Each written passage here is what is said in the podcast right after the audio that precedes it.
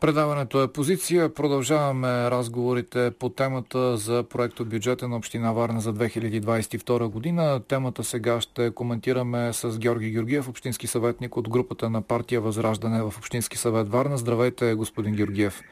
Здравейте, господин Бекеров. Здравейте и на слушателите на Радио Варна.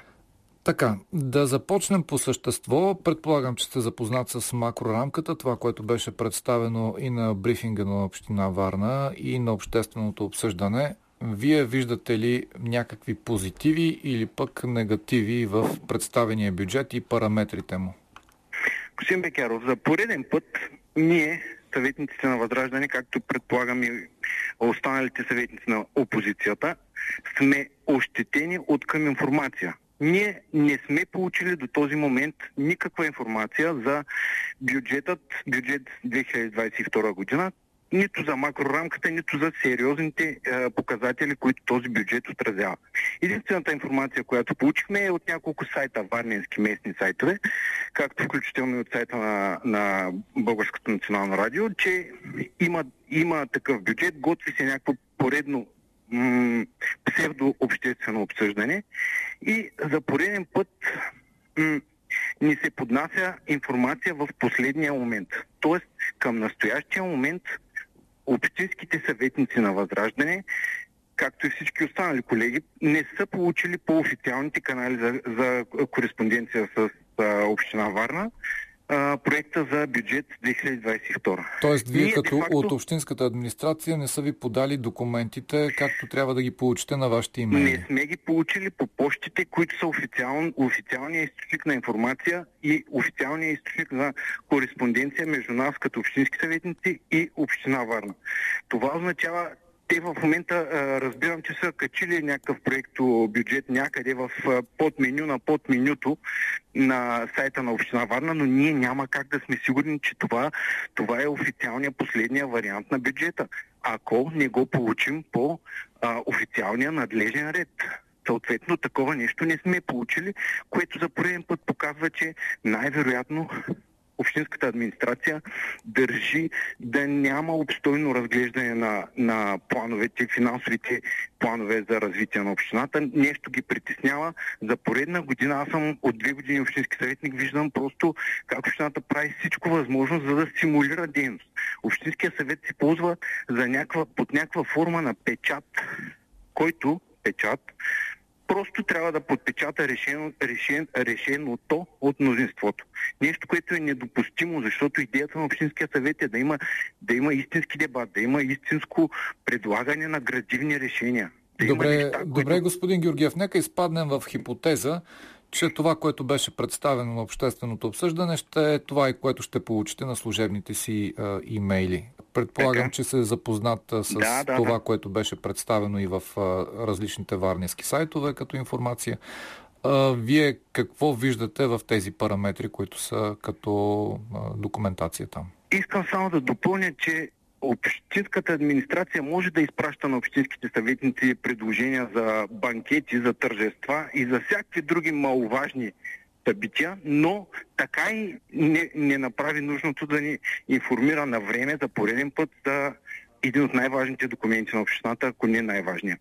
Та, във връзка с информацията, която ние научаваме от разни сайтове и от разни странични неофициални източници, доколкото разбрах, в момента говорим за общински бюджет, който е рекорден. 650 милиона. 650 милиона са нещо, което има възможност да направи градивно развитие на общината, но не е ако управляват тези хора. Този, Запор... този, този бюджет ще е рекорден благодарение на заема, който ще бъде теглен. Абсолютно. Абсолютно. Благодарение на заема. Но искам да задам един много важен въпрос. Какво значение има големината на бюджета, ако той се парите от този бюджет се пилеят? Какво значение има дали са 250 милиона, 400 или 650 милиона, при положение, че тези пари не водят до подобряване жизнения стандарт на Варна, не, подобря... не водят до подобряване визията на Варна, не водят до подобряване живота на обикновения човек в този град. Как можем да изобщо да, да проследим ефективността на тези средства, които се изхарчват, публичните средства, изхарчвани през община Варна, при положение, че ако питате от 10 варненци 8, ще ви кажат, че не виждат къде са изхарчени тези пари. Аз като общински съветник за, за поредна, за втора година виждам, че в този град се наливат 1 милиард лева и сумата ще продължи да расте. Ако питате 10 варненци, 8 от тях ще ви кажат, че този милиард го няма в този град. Къде са тези пари? Къде са парите? В дубките ли? В грозните в грозните паметници, нещо, което стои, разрушава се и, и не се случва нищо в, в града. Имаме в момента една черна дупка, в която се наливат поредните милиони и администрацията, виждайки, осъзнавайки, че може би това е последната и година на власт, прави всичко възможно ефективно да освои много от хората, слушащи Българското национално радио, са интелигентни хора и разбират какво имаме предвид ние под думата освои поредните милиони. Това е поредното доказателство, че няма значение колко е голям бюджета на Варна, ако той се налива в един тадран чувал. Това е резултата в момента, черна дупка. Вашата колежка, която беше преди вас и беше в студиото на Радио Варна, заяви, че имам предвид общински съветник колега, заяви, че няма информация за това колко към този момент община Варна е задлъжняла с всичките тези заеми, които са теглени през годината и няма обратна връзка от администрацията за това какви лихви, получава, какви лихви се плащат и колко е общата сума като дългове на общината. Абсолютно. Колегата Ангелова е един от най-уважаемите общински съветници в Общински съвет Варна и всяка нейна дума беше факт. Действително, ние също от Възраждане задаваме въпроси. Колко е, колко е дълга на Варна? Защо администрацията продължава да декапитализира общината? Защо администрацията продължава да трупа дългове при положение, че не работи за ефективността на вложените публични средства. Един от примерите е градски транспорт, където за пореден път се наливат милиони, за пореден път се иска разрешение от Общински съвет за наливане на поредните милиони и някой от вас, ако погледне, ще разбере, че градски транспорт не се подобрява, въпреки налетите огромни публични ресурси в него. Бих, бихте попитали защо.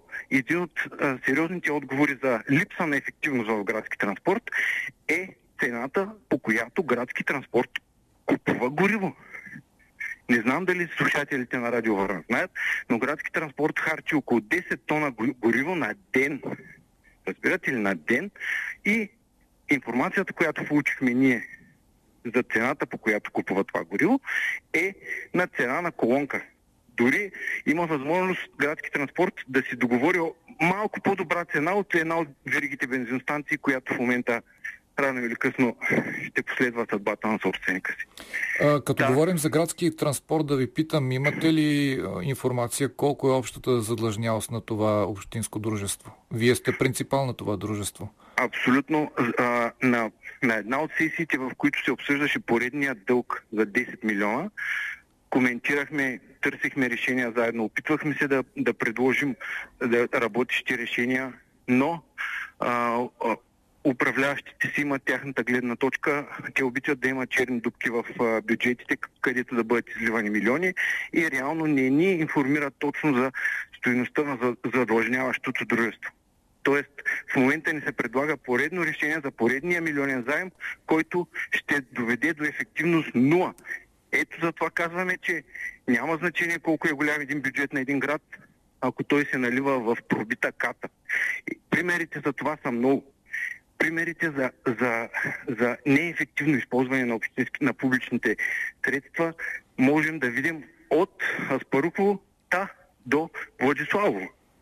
В квартал Владиславово имаме една чудесна спортна зала, залата на квартал Владиславово.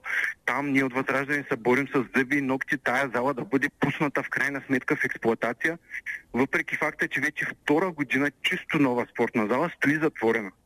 Какво е вашето обяснение? Нашето обяснение поискахме становището на директор дирекция спорт, директор а, управление на спортните дейности, ОП спорт. Всички дадаха по официално, пред, официално становище, че, че тази зала трябва да бъде пусната. Това не е ли какъв е този парадокс, че трябва да бъде пусната, а тя да не работи две години? Парадоксът е, че кмета Портних не пуска, не, не прави предложение за гласуване от Общински съвет на решение, с което се определя формата за, за стопанисване на, на сградата. И това вече втора година. Една бюрократична мярка, абсолютно безсмислена, спъва развитието на целия спорт във Варна. За вашите слушатели ще обърна внимание, че залата струва 7 милиона. Бюджета, доколкото видях в един от сайтовете, информа... информационните сайтове на Варна, за спорт е 13 милиона. Тоест, половината бюджет за спорт на Варна втора година вече стои неизползван. Разбирате това е един страхотен актив. Да, залата е много хубава. Ние ходихме с граждани на Владиславово, ходихме с колеги общински съветници там на място. Поискахме да бъдем допуснати да я видим. Видяхме чудесно спортно съоръжение. Между другото, в момента като си говорим, съм с в подкрепа на варненски отбори в Шумен, където е а, зала Арена Шумен. Шумен посреща спортистите, гостите на града си в една прекрасна зала, а Варна знаете ли къде ги посреща? в залата на първа езикова гимназия, която тече. Е, това е ефективността на публичните пари. Е, така се използват. И искам да допълня за залата. Тя в момента не се пуска в експлуатация, не знае, но защо за поредна година. Разбирате това не е приоритет за хората, които управляват града. За тях няма значение дали ще изчака сега тази зала още 6 месеца, година или може би две. Бойко Борисов отряза лентичката, преди година и половина, мисля, и оттам нататък чисто нов комплекс в Владиславо не се използва. Друг такъв пример ще ви дам в Аспарухо. Едно чудесно, красиво, хубаво пристанище карантината. Стои също не е използвано. Поредните милиони общински вложени там. Защо? Защото се оказва, че не е било подходящо за лодки. Пристанище не е подходящо за лодки. Тогава ние бихме предложили по-добре това пристанище да, бъде, да беше построено в Владиславово, да видиш ли поне чрез пристанище Владиславово да се похвали, че е морски квартал. Разбирам. Квартал на морски град. Разбирам иронията ви, господин Георгиев. Да, разбирам иронията ви. Така? Понеже времето ни напредва да, да завършите с а, вашето бих искал, бих искал да обърна внимание, че доколкото чух заместник кмета Христо Иванов беше при вас. А, след леко монотонното му а, изказване, на моменти се притесних да не би да е задрямал. А, между всичко, а, което успях да чуя и да, да доловя, ми беше много важно да бъде зададен към него един въпрос. Не знам дали е още в студиото, ако не, е там. Не, е в студиото. Кажете. За съжаление, Ще го питаме пак. един много важен въпрос, който трябва да се да даде на кмета по инфраструктурата на Варна. Какво се случва с ремонтите на ремонти? Ние четохме декларация във връзка с това, че всеки ремонт, който се извърши от община Варна, рано или късно е последван от ремонт на ремонта. Какво се случва с, с а, публичните пари при положение, че се изхарчат ни милиони и после 3 до 6 месеца се налага да се, да се направи ремонт на извършения ремонт. Примерите са много.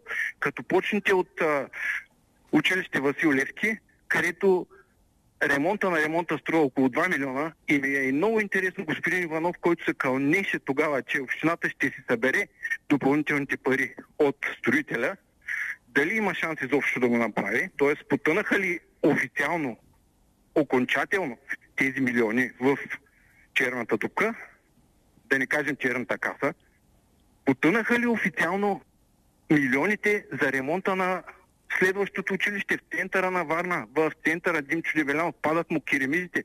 Опасно е за здравето на децата. Здрави деца бяха затворени в сградата на училището без право да, да излязат в училищния салон. Спортната зала на училище Димчо Дебелян, чисто нова, построена и след няколко месеца заключена в центъра на града. Тази зала стои заключена, защото тече и водата тече от контактите. Тя е опасна за здравето на децата. Да, говорим за качеството Защо на изпълнение. Христо Иванов не коментира тези неща и с какви очи този човек говори за милиони, които, видиш ли, щял да контролира строителството на сериозни пътни инфраструктури, на свлачища. Ами, то по-добре отидете и го съборете свлачището на Трифон Зарезан, отколкото тези хора да му правят укрепителни дейности. Това са нещата. Добре, благодаря ви, господин Георгиев. Ще поддържаме връзка с вас и ще коментираме и по-нататък темите свързани и с бюджета, който предстои да бъде гледан и по време на сесия. На телефона беше Георги Георгиев, общински съветник от групата на Възраждане.